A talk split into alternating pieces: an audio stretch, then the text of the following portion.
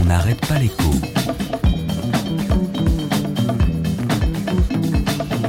Alexandra Ben Saïd.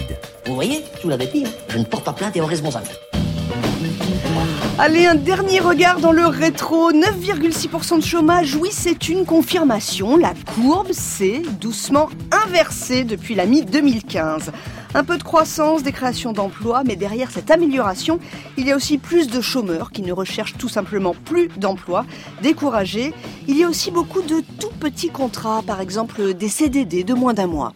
Offre d'emploi qu'ils appellent ça leur piège à bagnard. Une bonne lecture. Le travail, c'est comme tout le reste. hein. Il faut regarder la quantité et la qualité. En 2017, le taux de chômage de la France est donc revenu à son niveau de 2012. Emmanuel Macron, lui, il a promis de nous ramener au niveau d'avant la crise. 7% de chômage en 2022, ce serait aussi bien qu'en 2007.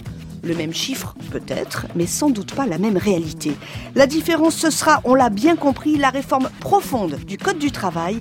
La différence, ce seront très vite les ordonnances. Enfin, mademoiselle, mais vous n'avez jamais entendu parler du droit du travail? Si, si, ah si, on connaît bien les droits du travail. Seulement, je sais aussi qu'au-dessus des droits du travail, il y a le droit de l'homme. Et que l'homme, ici, c'est lui. On n'arrête pas l'écho sur France Inter.